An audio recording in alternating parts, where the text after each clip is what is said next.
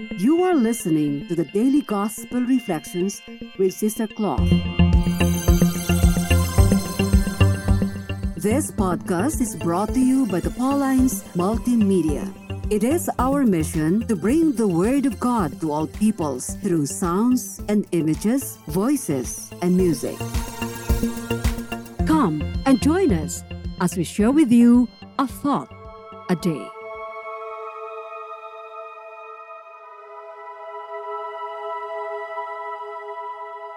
A reading from the Gospel according to St. Mark chapter 3, verses 22 to 30.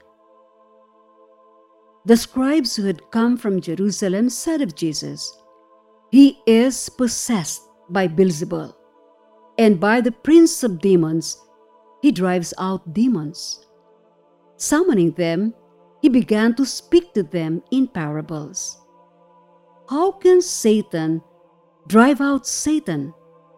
If a kingdom is divided against itself, that kingdom cannot stand.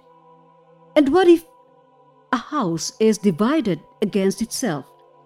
That house will not be able to stand.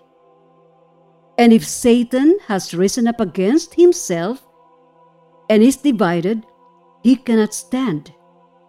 That is the end of him.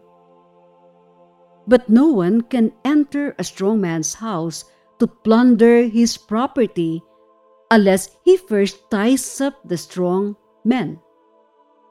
Then he can plunder his house. Amen, I say to you, all sins and all blasphemies that people utter will be forgiven them. But whoever blasphemes against the Holy Spirit will never have forgiveness, but is guilty of an everlasting sin. For they had said, He has an unclean spirit. Welcome to the second week of the year 2023. Hey, did you hear that? The scribes accusing Jesus of being possessed by the devil? That he has Beelzebul, and by the ruler of the demons he casts out demons? Isn't this a typical case of character assassination? Imagine to consider the works of Jesus as satanic. And who were these critics of Jesus? The Gospel says, the scribes who came down from Jerusalem. But to think that the scribes then were theological and canonical specialists. One spiritual writer says that possibly they had been alerted to Jesus' ministry by some of the Galilean Pharisees. They were regarded as experts in discernment and exorcism of cases of demonic possession.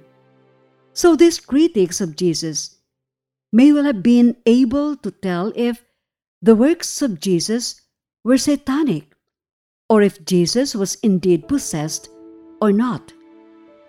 We are not surprised though because the scribes and the Pharisees never said anything good about Jesus during his entire public ministry.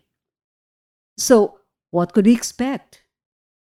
One question comes to mind right now why do we dislike certain people for no reason sometimes? For us, they're like volcanic craters that we try to avoid instinctively. Then we begin to think negatively of those people, and we just find it quite difficult to acknowledge something positive in them too.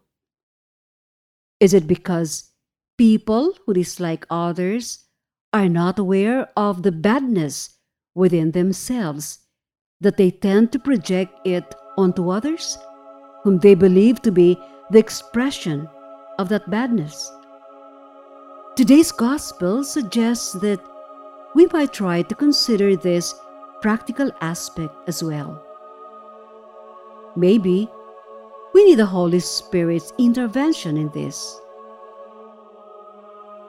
We ask to be enlightened and have the grace to get to know ourselves more, acknowledge our own limitations, thus be healed of our own blindness and hardness of heart. Be with us again tomorrow as we share with you a thought a day. Meanwhile, you can follow us and listen to other Apple and Google podcasts on Spotify, produced by Paulines Multimedia. Have a good day.